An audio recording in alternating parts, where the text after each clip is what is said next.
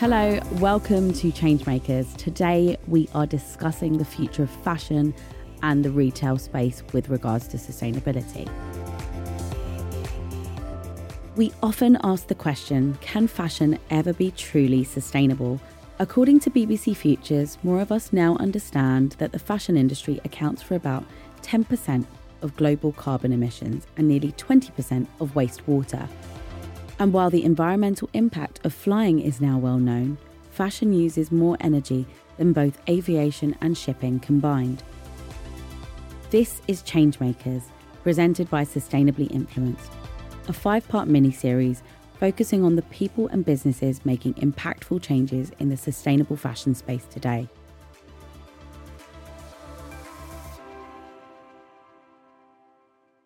I want to start off by taking a look at the history of fashion.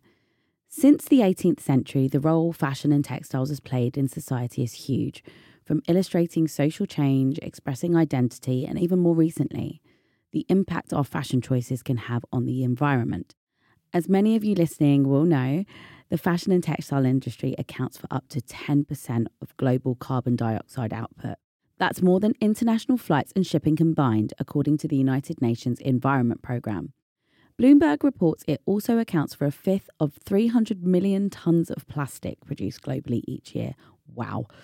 Companies are beginning to prioritise not only the sustainability of their product, but also the impact of their packaging on the environment, which, with the rise of online shopping, has become especially wasteful.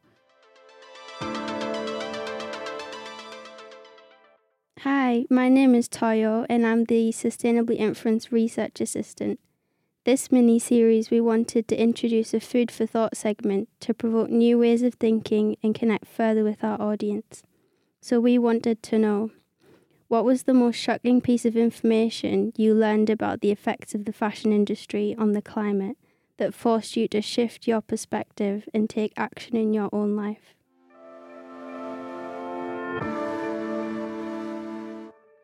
So there are a few areas where we're seeing fashion and textiles making a difference. And when you think about this in simple terms of the idea of like a fabric being woven, it usually suggests that this is done by hand and by artisans around the world who dedicate their livelihoods either through family tradition or culture, or it's kind of as a sole income. So much is involved in this process of creating a garment, and that's from the initial conception of design to production to distribution. And a huge factor of how a garment is made is how we utilize the waste produced. Today, I'm speaking to quite a few guests, and this has been a real eye opener for me creating this mini series. But first up is Aja Two Crows, who is the marketing and communications manager at TômTex Co. In her role, she approaches marketing as an exercise in communicating the importance and value of the company's regenerative mission. She collaborates with her team to develop thoughtful and intriguing pieces that explore the possibilities of TômTex materials and philosophy that drives all parts of development and production. I spoke to Aja about innovations in the industry and how regeneration is key to existing in the fashion space. Where did the idea to create fabric from waste come from?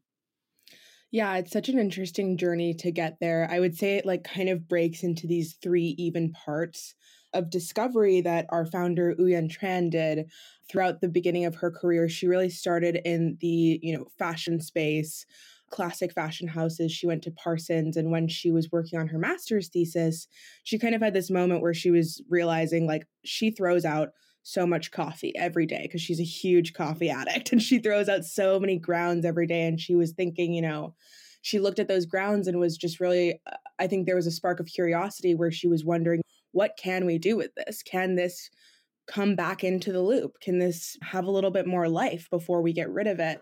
Um, and I think that was also really underpinned by the second part of that discovery was that she worked in some of you know the top fashion houses in the states for a few years and she of course got such a wonderful education in form and style and really seeing how all these people made such beautiful garments. But on the other hand she was also seeing how they were throwing out materials that she would have like given anything to own, you know, the most beautiful lace appliques, the most, you know, lovely chiffons. And they were just discarding them because they had a bottom line and they had stuff to do. And I think that was really when she was realizing how much this issue of waste applies to textiles.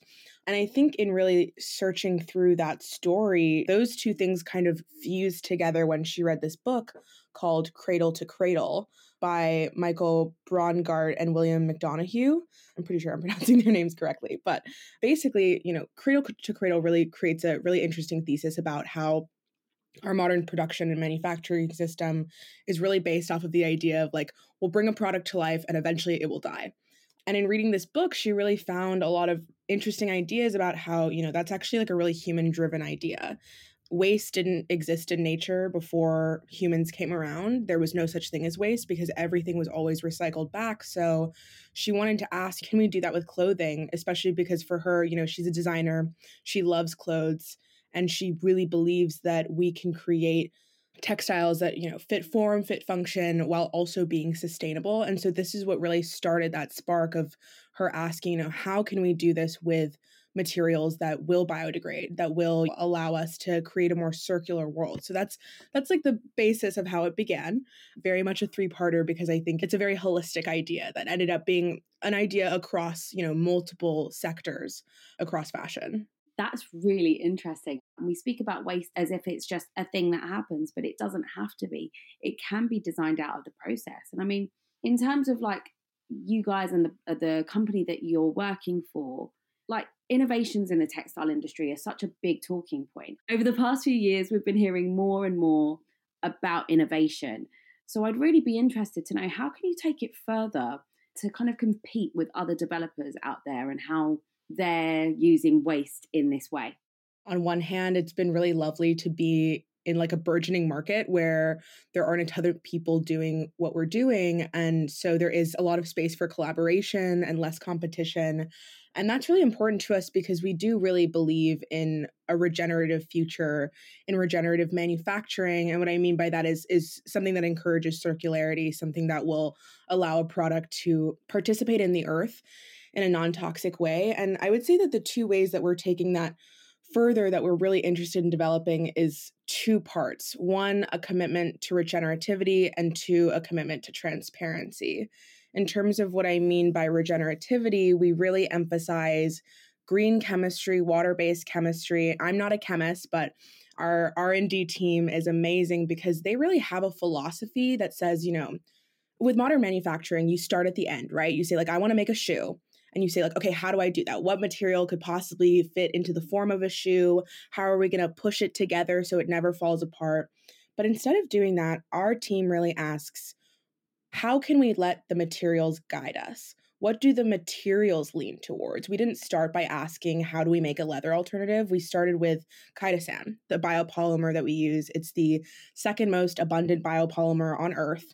And they really asked, you know, what can this polymer do? What are the limits of it? What are the constraints? And what are the possibilities that just haven't been explored because everybody's been starting at the end? So, kind of allowing that time to really ask how this can be versatile has allowed us to make a product that is unseen on the market because this product can become the texture of suede or latex or faux leather. So there's just so many possibilities. And I think that that really comes from the space that we give to collaborate with nature. That's what we call it. It's a collaboration with nature. We're allowing the chitosan to be part of our process. It's a part of our team almost. And that's really guided by the influences of green chemistry. Our team has gone to some of the best schools to learn about different types of synthetic biology, synthetic chemistry, green chemistry. And I just can't speak enough about how amazing they are. But on top of that, the other part of the process that's, of course, so important is people. The people who make clothes are some of the like most underpaid people in the world. Fast fashion, as you brought up, you know, we're making more than we've ever made before and we're using it even less. And that often comes at the expense of workers. And we really believe, especially because two of our founders come from Vietnam and they really came from a place where they learned, you know, you make the best of what you can, you use what you have to use, but you also treat your community with respect. We're really interested in creating a transparent process where we are only buying materials that come from the highest of standards and that being said, we also want to follow things down the chain. So it's not just that we're buying chitosan from responsible manufacturers who responsibly make chitosan, we also want to know where did you buy the shrimp waste that that chitosan came from. Who originally farmed that shrimp and was it sustainable? Was it regenerative the way they farmed it? So it's really following that process all the way back. And also, hopefully, you know, as we move forward, creating a more collaborative space with us and the farmers who are generating all of this shrimp waste because we really do want to be in an ecosystem with them and not just kind of like the people who come in and buy all their stuff and leave. Um, so that's like, I think, the two, my two pronged answer to that question. I have been so fascinated that everything Aja is saying. It really got me thinking about why more work hadn't been done before. There are so many byproducts from production that could be used for other things. Let's hear what she had to say on that. As I mentioned before, like within this really burgeoning market, like we are in such community with other people. There's very few people doing biomaterials, biotech, biomaterials very specifically. And there's so many contemporaries where it's been really great to lean on them and to be in collaboration with them, to meet with them, and, you know, at different conferences and stuff, really discuss our ideas. But I would say across the market itself, you know, we're really excited about the you know really fascinating challenge of starting in the luxury realm. We've really started with luxury and it's because you know while luxury has been really vested in things that we're trying to upend you know we also really believe that we fit the market and that our vision of materials that are regenerative, but also are high performance, that have incredible form, that are incredibly unique and aesthetically versatile that that is important in this market and that that appreciation for craft and form is something that people are really invested in. And we've been really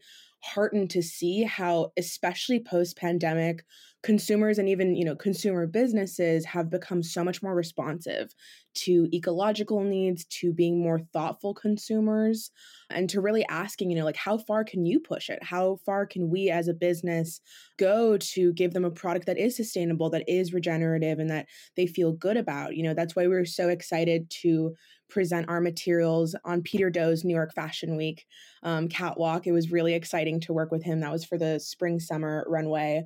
And it was just really exciting to see our materials, you know, used in the same way that all of these other really beautiful and exquisite materials are through a process that we did with Peter to create a specific material that would work well with his collection, but also be made in a way that would allow him to create a form, create the look. We were really happy with that. And it's a really great invitation kind of into this space. And we're really excited about more collaborations coming forward as well. Are there any like really, really unsustainable fabrics or materials out there that you think, how can we replace that? How can we make something better that is a better replacement to those unsustainable kind of fabrics? I could probably write like a master's thesis about each fabric and why it's like not very sustainable. And I think that what we're really interested in and why I keep bringing up like the idea of circularity is that this is like a systems level endeavor, right? Is that like as much as we can look at very specific markets, we also understand that there are large global forces really underpinning a lot of what makes production so unsustainable. And so that's why we really want to emphasize circular production. We really want to emphasize this challenge, you know, of creating regenerativity and we really believe that that elevated to a wide scale to a large conversation like that is the challenge. That is the challenge of this decade of maybe the century as we go through all of this innovation. And you know especially as we realize that like innovation isn't a constant. It doesn't always look the same. You know the innovation that i thought of when i was a child is so different now and we really believe that like innovation in the space of manufacturing is pushing it towards also more equity, more thoughtful creation. We believe that moving towards a more circular system also addresses issues of the legacy of systemic violence in our society and that business needs to be a part of that conversation. We firmly believe that that is also innovation as much as, you know, people want individual products, we believe that that's part of the conversation because of the different systems that we're using to create the product. Now, of course, the product itself, we're really pleased to see that, you know, it is innovative in that it's a totally new class of material. Its ability to mimic so many different types of textiles that we're already used to is really exciting because it does create a lot of versatility. It creates a lot of opportunity to also replace textiles that are really, really invested in plastic.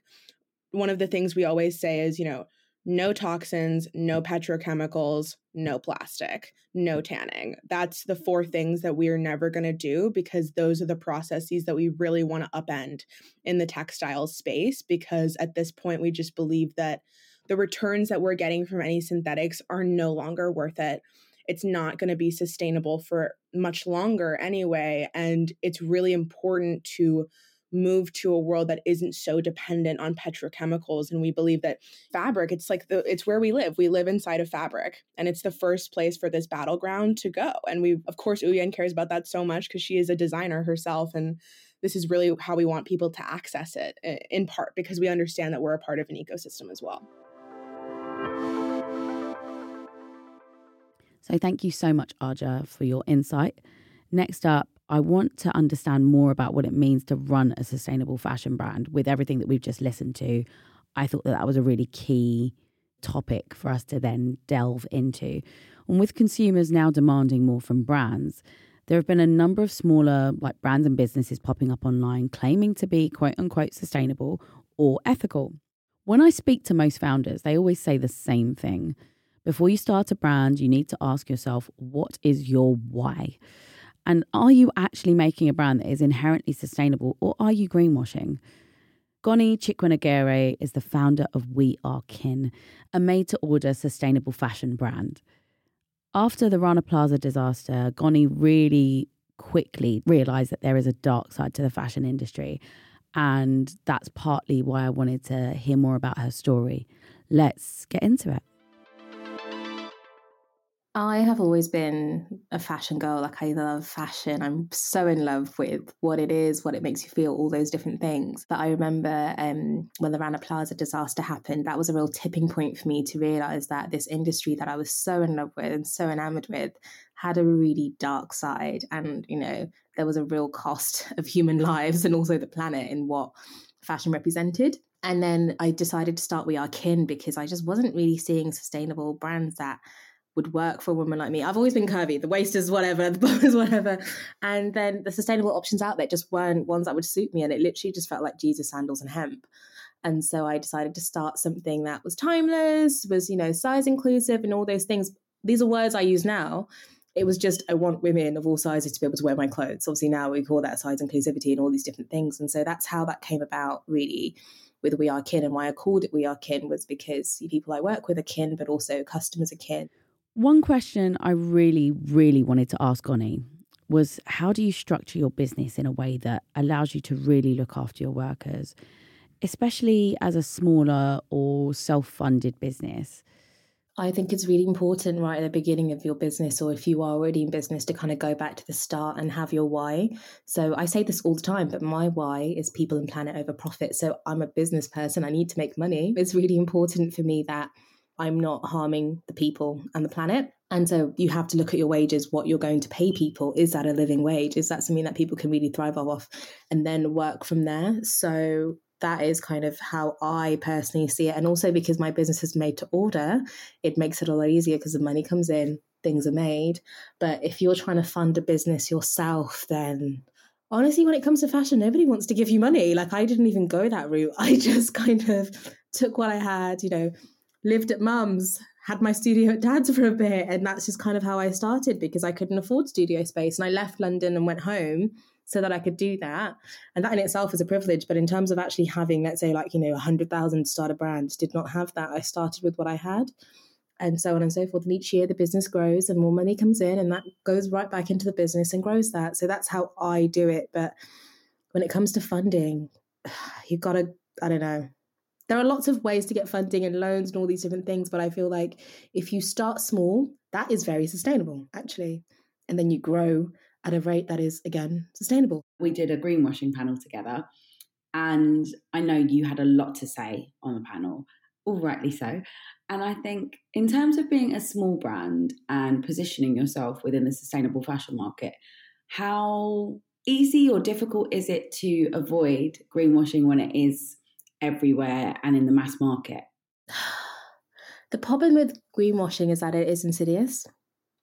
So there are times where actually I'll write something and I'll give it to a friend to read because I know I'm saying it from a pure heart. But when you're used to having these phrases used by unco-opted by brands who aren't doing the work, you can also come across as though you're greenwashing when you're not. And it's also easy to slip into these things, but you really have to, as a consumer, as a brand, whatever you're doing, really be aware of what you're saying and doing. Because I remember years ago when like this vegan leather first came out, and I was like, "This is this is plastic. This is not um vegan leather. Pinatex, pineapple leather, that's vegan leather. But now it's like everyone and their mother is using this phrase. And it's like, no, this is actually really bad for the planet. This is polyurethane, this is oil. what are we doing? When it comes to certain phrases, like, you know, conscious collections, like you just said, they evoke something in you, and businesses want to do this. And that's why you have to do your research before you buy anything from anyone. As a growing business, mm-hmm how will you be able to maintain your ethics and your position within the sustainability space, yeah. but start to grow at scale? Again, I think this is why it's really important to have a strong DNA and foundation. And also, I am someone who has said a lot of things publicly. So I can never walk back those things. But also, I'm someone who has a lot of integrity. And it's important to me that I am consistent in everything that I do. So when it comes to sustainability for me, it's not just in fashion, it's in everything I do in my life. And I really do my best and I'm open about my failings and like my wins and all those kinds of things. Your allotment. Exactly. I got my allotment. and, you know, all those different things. And so for me, it is a part of who I am. I don't have scares of like, oh, if I do this, this will happen. Because I have turned down a lot of money and certain things already because I just know that it's not going to be viable. Like when a big brand tells you we want to buy, you know, 20,000 units of XYZ, but it's sale or return, or the sizes aren't going to be size include. Or like I, I honestly say no to so much because it's important for me to keep my integrity. And we've all seen it where we love a brand that's sustainable or is doing really well, and then big money comes in and things suddenly change. And it's really devastating. And I would never want to do that to others. So that's like a real me personal conviction. I'm very like a convicted person. I can't really say the same for other brands. You have got to know what you want and how you want it and be patient with certain things and say no more than you say yes. I feel that everything that Ngoni is saying is so insightful and really refreshing in this industry. And she chooses to use dead stock fabric in her designs. And this means using surplus materials from textile mill productions and garment factories. It can exist for various reasons. So, for example, possible overordering, accidentally dyed like the wrong color, or if there are any other imperfections. So I want us to understand a little bit more about why she chooses to use dead stock. I think for certain things, it will.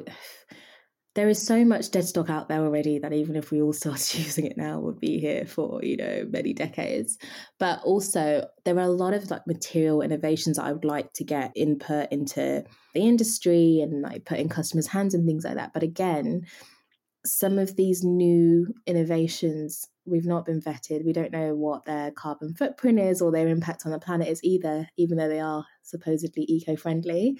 So it's just a growth by growth. That's why it's important to grow sustainably because everything that we bring into the business, we've vetted, we've worked on it, and then it's the next one. And slowly, slowly, that's really important to me to grow slowly, but be here for a long time as opposed to fast growth and then business burnout or messing up and having a scandal.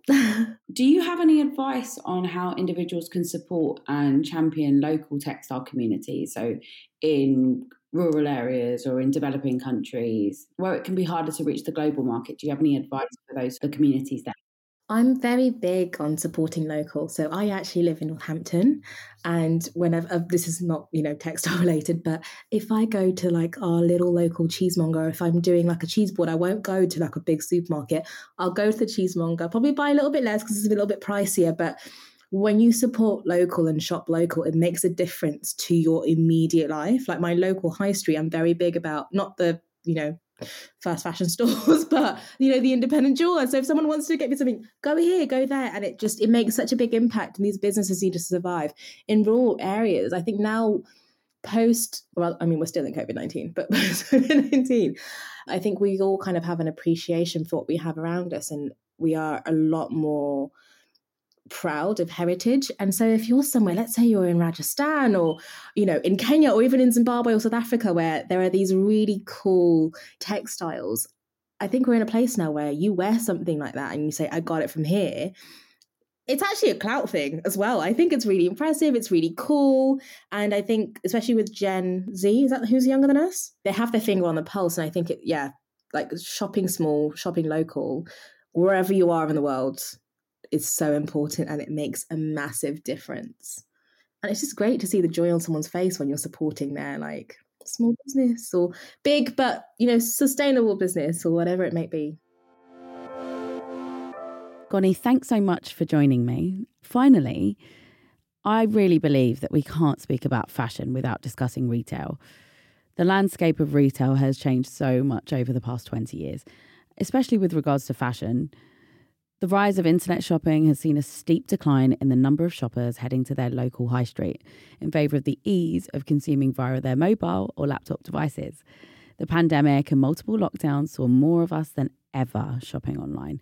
However, in December, just gone, there were a number of strikes, including Royal Mail and the railways, which sort of limited travel but also delivery times. So I would personally be interested to see how many of us changed our shopping habits.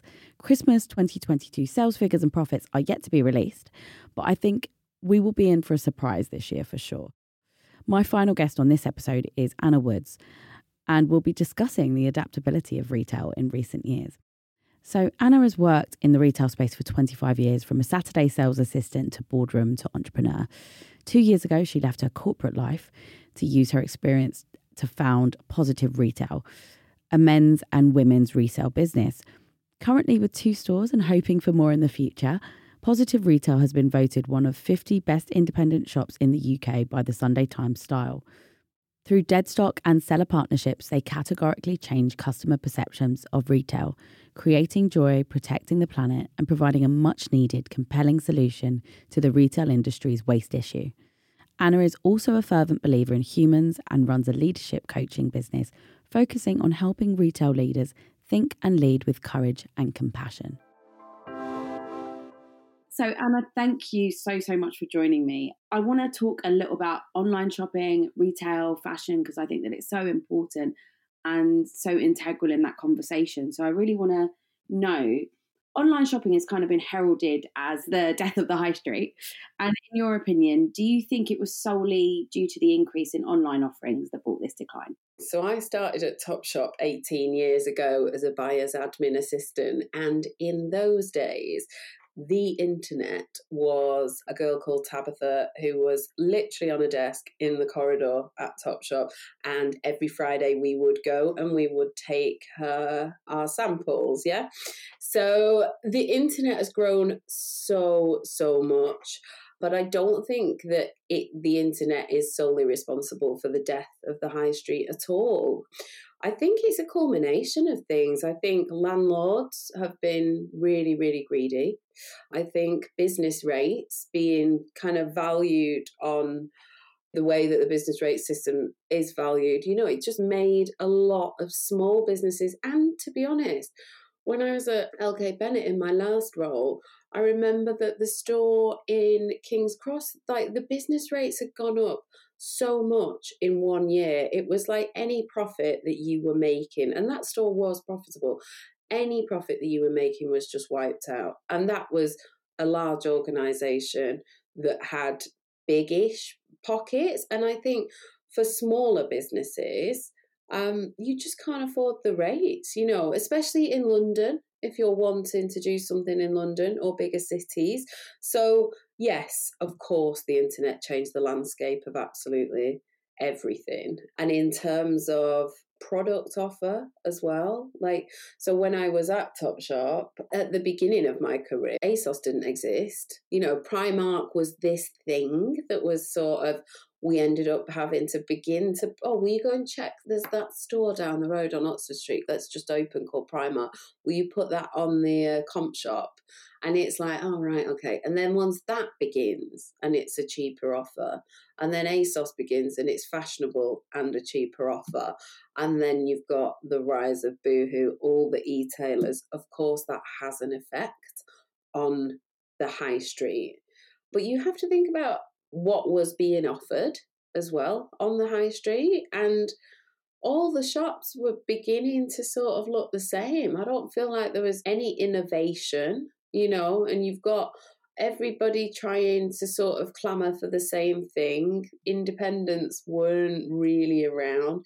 It was all the big chains. And now, if you look at Oxford Street, it's sort of not even British big chains anymore. It's European and it's Zara and it's Mango or it's Scandinavian. The British street has really lost its way.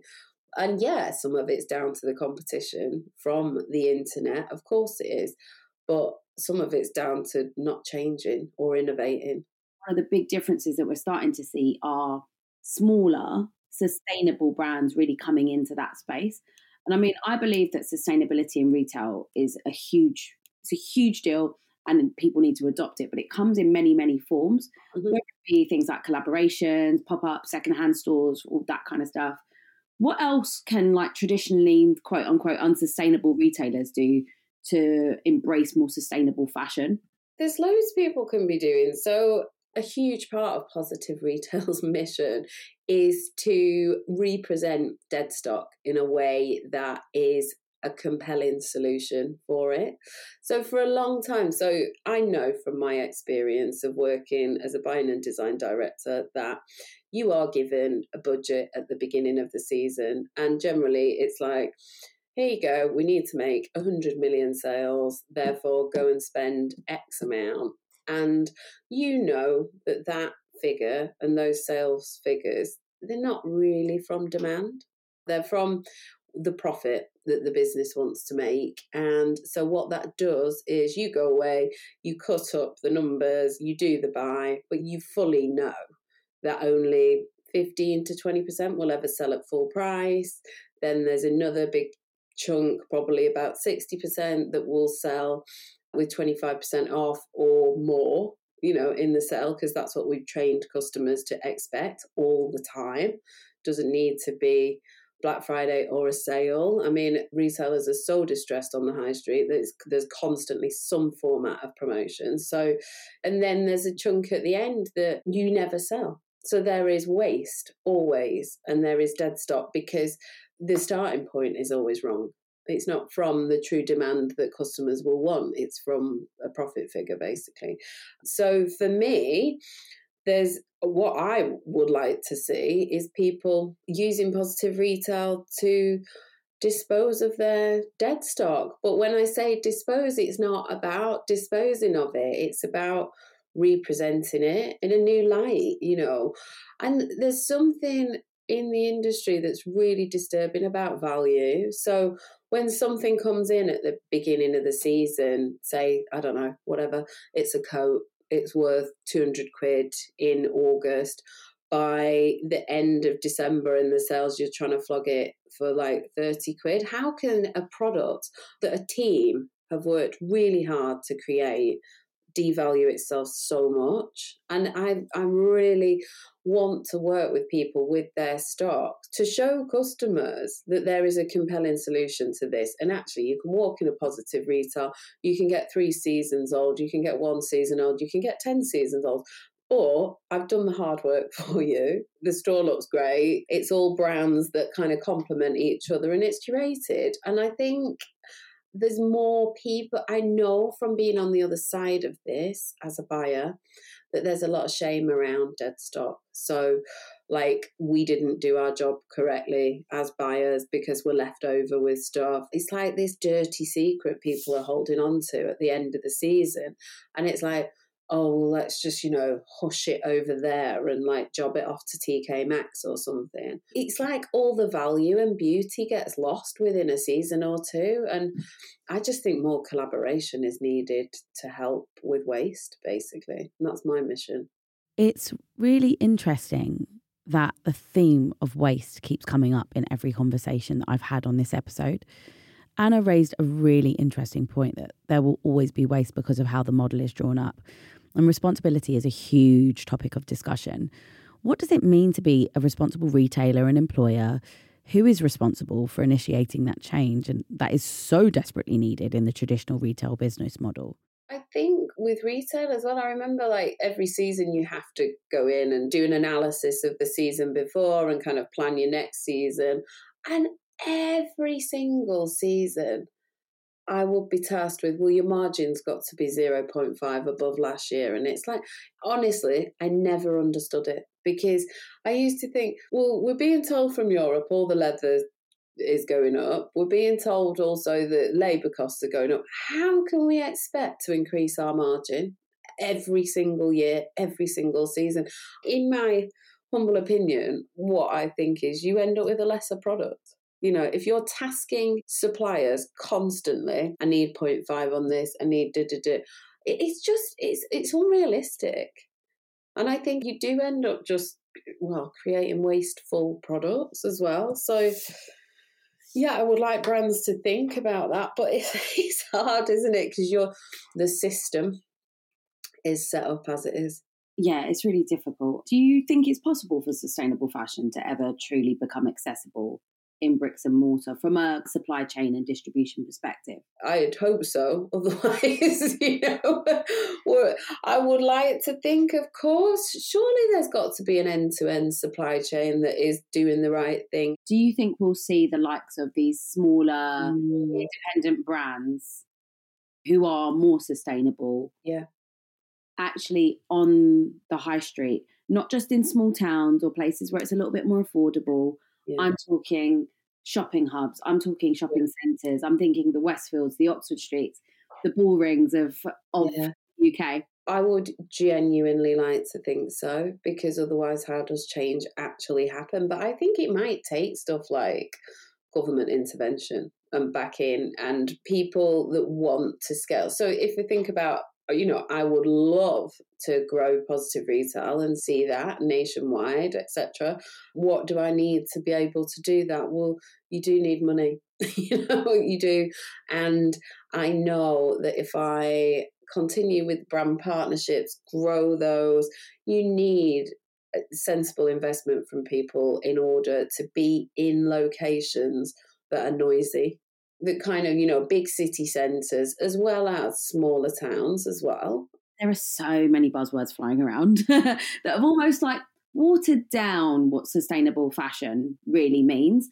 And as a result and this is something that i've experienced in my career that a lot of the retailers are scared of being accused of greenwashing meaning they have been a lot slower to adopt like more sustainable practices how do you think, as somebody who's come from a traditional retail space and now has your wonderful space, positive retail, where you're doing good and bringing in the dead stock and trying to take those unsustainable practices and make them more sustainable, how can these larger existing brands do that? And how do they manage that in a more efficient way? I mean, I think a lot of it starts from, like we were talking about before, like supply chain and really understand it. Because you know, sustainability is a massive topic, isn't it? And it's like a really wide topic. But I think on the whole, retailers know that they need to be behaving in a more conscious way and actually that customers are now expecting them to. Yes, it's a buzzword, but it's one that truly people need to be showing that they are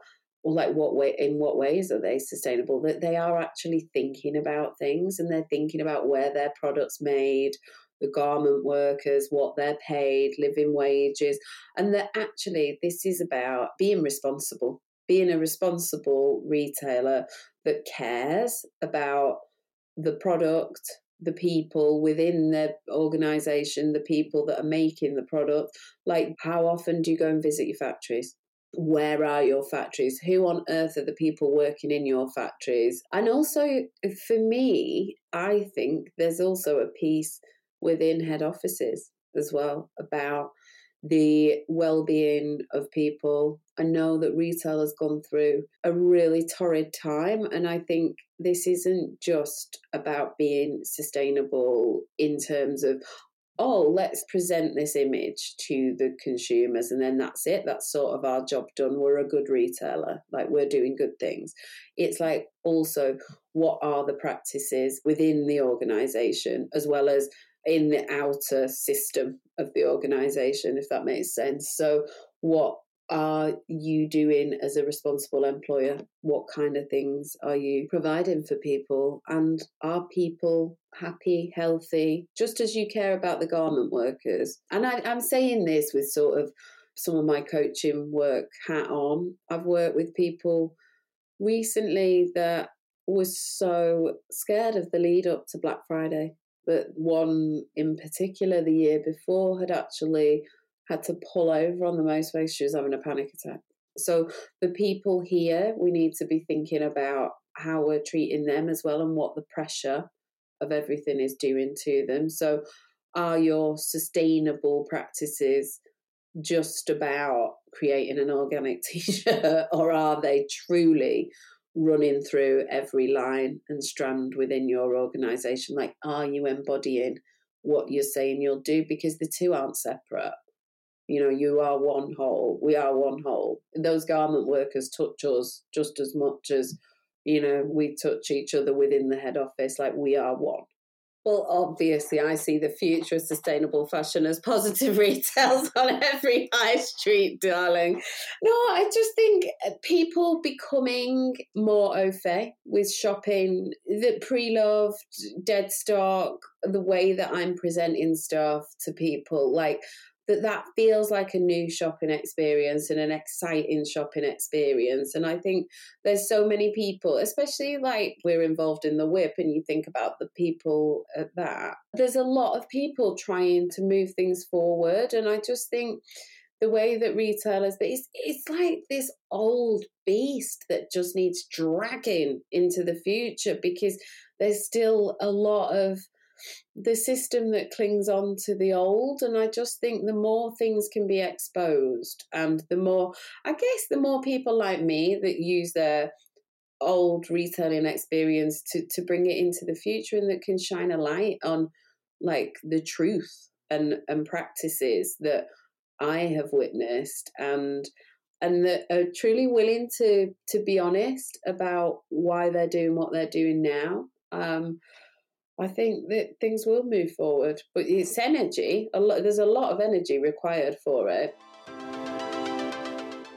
So after that, all I can say is Anna, thank you so much for a really eye-opening and enlightening chat.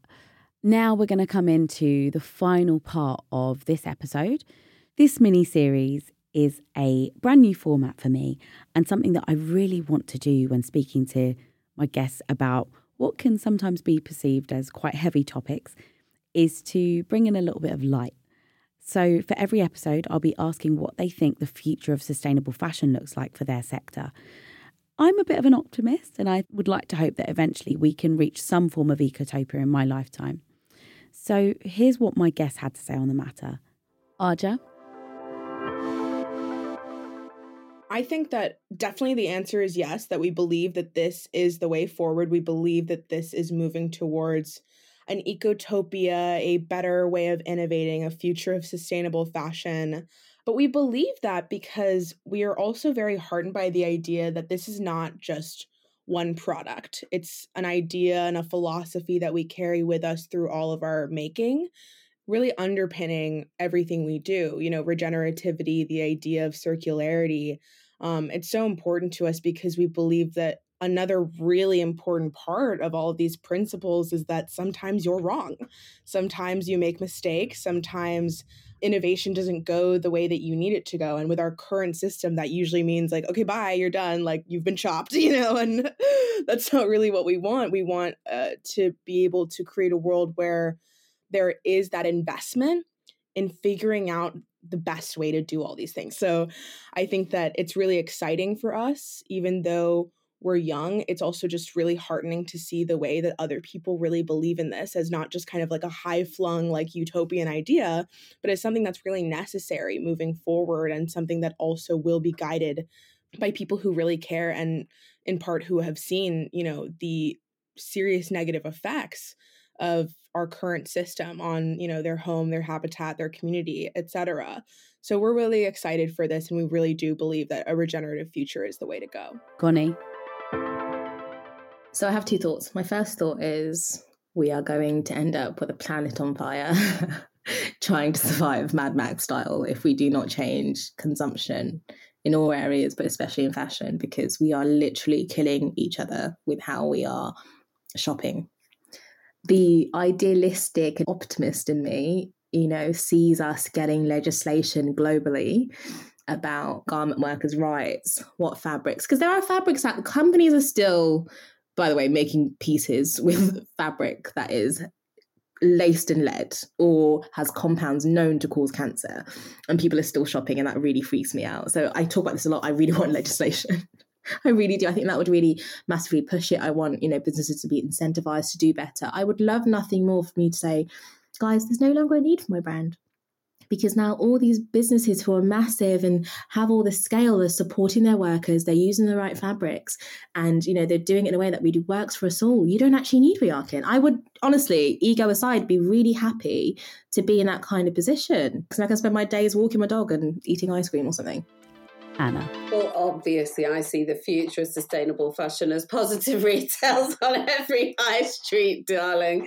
No, I just think uh, people becoming more au fait with shopping, the pre loved, dead stock, the way that I'm presenting stuff to people. Like, that that feels like a new shopping experience and an exciting shopping experience. And i think there's so many people especially like we're involved in the whip and you think about the people at that there's a lot of people trying to move things forward. And i just think the way that retailers but it's it's like this old beast that just needs dragging into the future because there's still a lot of the system that clings on to the old. And I just think the more things can be exposed, and the more, I guess, the more people like me that use their old retailing experience to, to bring it into the future and that can shine a light on like the truth and, and practices that I have witnessed and and that are truly willing to to be honest about why they're doing what they're doing now. Um, I think that things will move forward, but it's energy. A lot, there's a lot of energy required for it. So, thank you all so much for taking the time to share your points of view. It's so interesting to see that even in the midst of all the optimism, we all share common, more realistic viewpoints on what the future of sustainable fashion really looks like. In next week's episode, we'll be talking about sustainable fashion and tech. Until then, you can subscribe and listen back to previous episodes of Sustainably Influenced on all good podcast platforms. You can follow at Sustainably Influenced on Instagram and TikTok. I'm Bianca Foley. Thank you for listening. This season of Changemakers, brought to you by Sustainably Influenced, has been produced by Content is Queen, sound editor Amber Miller, and our research assistant is Toyo Douglas presented by Bianca Foley.